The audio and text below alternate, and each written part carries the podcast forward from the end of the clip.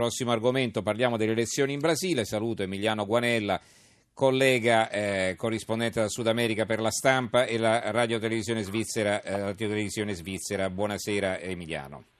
Buonasera Stefano, ascoltatore. Allora, eh, rapidamente perché tanto i titoli, commenti non ne vedo, ci sono solo titoli. Allora, il sole 24 ore, con il successo di Bolsonaro torna l'economia dei Chicago Boys qui c'è una foto di Augusto Pinochet, quindi ricordate che a suo tempo i giovani economisti di Milton Friedman eh, furono assunti negli anni 70 dal governo cileno e pare appunto che la strada sia quella, quindi liberalizzazioni spinte. L'avvenire, Bolsonaro vola al 46%, il rivale punta sull'Ula. Il fatto quotidiano, chi è Bolsonaro da degradato a quasi presidente. Il manifesto, come fermare il Messias dei neofascisti, molto eloquente che il titolo del pezzo di Roberto Livi, il dubbio, Bibbia e pallottole, ora il Brasile teme l'onda nera, beh teme, se l'hanno votato quasi la metà degli elettori, magari l'altra metà lo teme, ma a metà piace, che vogliamo fare? Allora il Brasile che balla a destra, basta corruzione e violenza, un pezzo di Carmine Pinto sul mattino, il Gazzettino di Venezia, il quasi presidente dal sangue veneto, eh, pare che appunto sia originario del Veneto, di un paesino eh, Anguillara in provincia di Padova, hanno intervistato il sindaco sul Gazzettino di Venezia e però c'è subito la concorrenza perché la voce di Rovigo dice sangue polesano, quindi sembra che provenga da, dalla provincia di Rovigo e non da quella di Padova. Indagheremo nei prossimi giorni. Poi il giornale di Sicilia, Bolsonaro sfiora la presidenza al primo turno, Gazzetta del Sud, Brasile, trionfo dell'ultradestra, Bolsonaro assapora la vittoria. Allora, che sta succedendo in Brasile, Emiliano? Eh, sta succedendo che mh, questo fenomeno, questo movimento brasiliano che è iniziato nel 2013, un movimento un po' antipartiti, antisistema, anche se parlando di Bolsonaro un po' paradossale, perché è una persona che da 24 anni fa il deputato federale a Brasilia, quindi fa parte dell'establishment, però insomma lui è, è riuscito a ricoprire un vuoto nella politica brasiliana creato a picconate dalle inchieste della magistratura, inchieste che hanno coinvolto il Partito dei Lavoratori dell'ex presidente Lula, oggi in carcere condannato per corruzione, ma anche molti altri partiti, le inchieste sono ancora in corso e lui si è presentato come il Salvatore, Messias perché il suo secondo nome Messias si chiama Jair Messias Bolsonaro, con una ricetta assolutamente di estrema destra, mano dura con i delinquenti, eh, criminalizzazione delle proteste sociali, nessun diritto umano, eh, eh, porto d'armi per tutti, privatizzazioni estreme, però un programma molto poco dettagliato con molti slogan forti che ha fatto breccia eh, brasiliani, 49 milioni di brasiliani hanno votato, 46% per non molto non è riuscito a vincere addirittura il primo turno. Allora, eh, questo secondo turno sarà una passeggiata oppure tutti gli altri si potrebbero coalizzare, un po' come è successo, penso, alla Francia, no? dove tu, erano tutti spaventati dalla Le Pen e poi anche partiti molto diversi tra di loro poi si sono messi tutti d'accordo per votare Macron. Io ho, ho, ho riportato molte volte francese dicendo che il Brasile non è la Francia, il Brasile di oggi purtroppo ha una parte consistente della popolazione che approva totalmente o perlomeno non disapprova certe uscite di Bolsonaro poco felici. Il candidato del Partito dei Lavoratori della Sinistra, Fernando Dardi, ex sindaco di San Paolo, professore di scienze politiche ed economia, è il candidato eh, scelto da Lula, che pur essendo in carcere eh, guida ancora la sinistra del Brasile eh, e parte con un svantaggio molto forte, ha 17% e 19 milioni di voti. Certo, se andiamo a vedere che il terzo piazzato, Ciro Gomez, un socialista, da solo potrebbe portare il 12%, se uno credesse all'aritmetica elettorale, insomma la partita sembrerebbe più aperta. In realtà eh, bisogna prenderlo molto con le pinze perché appunto la geografia del voto in Brasile è cambiata notevolmente, la sinistra ormai rimane nel feudo rosso del nord-est, le regioni più povere del paese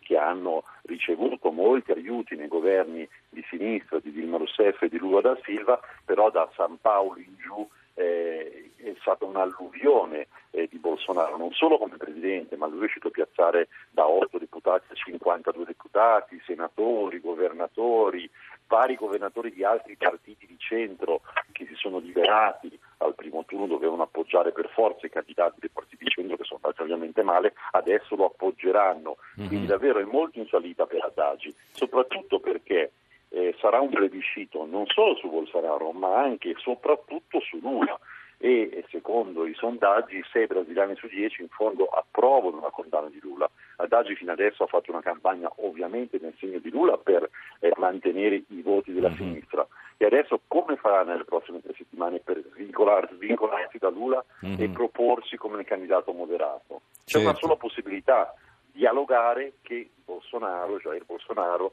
eh, vada ai dibattiti elettorali che in mm-hmm. Brasile la tradizione politica sono sacri e lì, e lì ovviamente Haddad è molto più preparato di Bolsonaro però eh, e poi no, l'altra cosa, la grande novità no appunto è la grande novità che Bolsonaro in questo senso ha rovesciato il tavolo ecco per la verità gli hanno sparato quindi è stato in ospedale parecchio tempo ma lui praticamente non ha fatto campagna elettorale ha vinto lo stesso sì lui l'hanno eh, ha ricevuto è stato accoltellato il 6 settembre, quindi poi ha avuto anche eh, delle sequele importanti, è stato operato, è stato in ospedale, adesso è convalescente, però al di là di questo insomma, c'è chi pensa che stia cavalcando un po' questa onda della convalescenza per scavalcare, valga il gioco di parole, mm-hmm. in contatto con la stampa. Ieri da Presidente con 49 milioni di lettori, di voti presi, non ha dato nessun tipo di conferenza stampa, ha fatto una diretta live dal mm-hmm. salotto.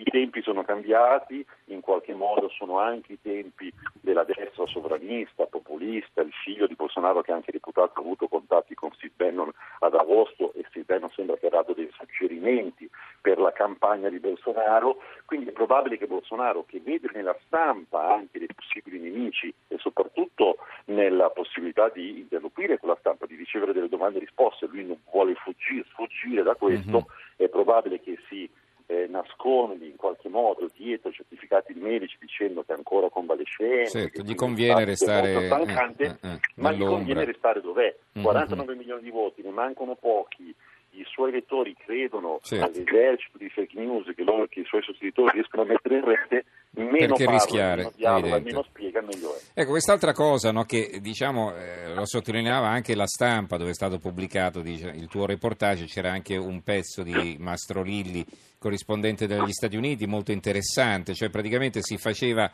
Eh, un po' si, si, sottolineava il fatto che eh, la, eh, la, la, Casa Bianca è impegnata su altri fronti, la Cina o qua, per quanto riguarda quantomeno il continente americano, solo i rapporti con eh, gli Stati Uniti e il Messico, magari un occhio al, al, al, al Venezuela. Però eh, diciamo tendenzialmente finora il Sud America è stato un po' così dimenticato, però Trump si ritroverebbe dalla sua parte la, l'Argentina, eh, anche il Brasile se dovesse vincere Bolsonaro, oppure il Cile, la Colombia dove andrà a novembre, qui tutti i paesi più importanti hanno virato a destra e questo potrebbe essere molto importante anche per gli sbocchi commerciali ed economici eh, degli Stati Uniti e anche così per intensificare le relazioni bilaterali. No? Esattamente, anche perché l'America Latina è stata, assieme all'Africa, quel continente terreno di conquista dei grandi investimenti cinesi.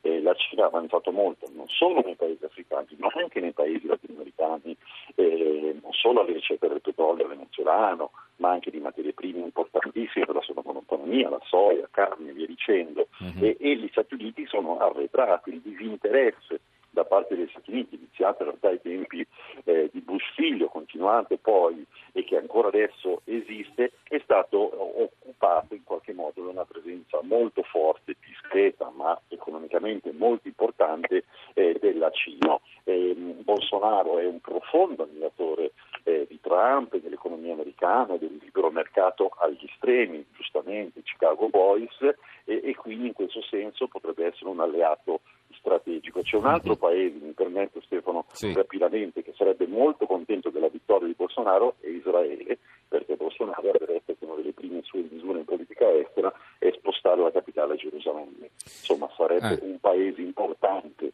eh, eh, nell'emisfero sud eh, che eh, fa questo passo perché fino adesso l'ha fatto sì. essenzialmente gli Stati Uniti. A parte gli Stati Uniti e qualche paesello, insomma, così. Esattamente. Va bene, ringraziamo l'Emiliano Guanella, corrispondente dal Sud America per la stampa e per la radio televisione svizzera e italiana. E ci risentiremo con te, approfitteremo della tua cortesia anche poi per commentare il risultato finale, insomma, tra un paio di settimane. Grazie Guanello per essere stato con noi, buona serata.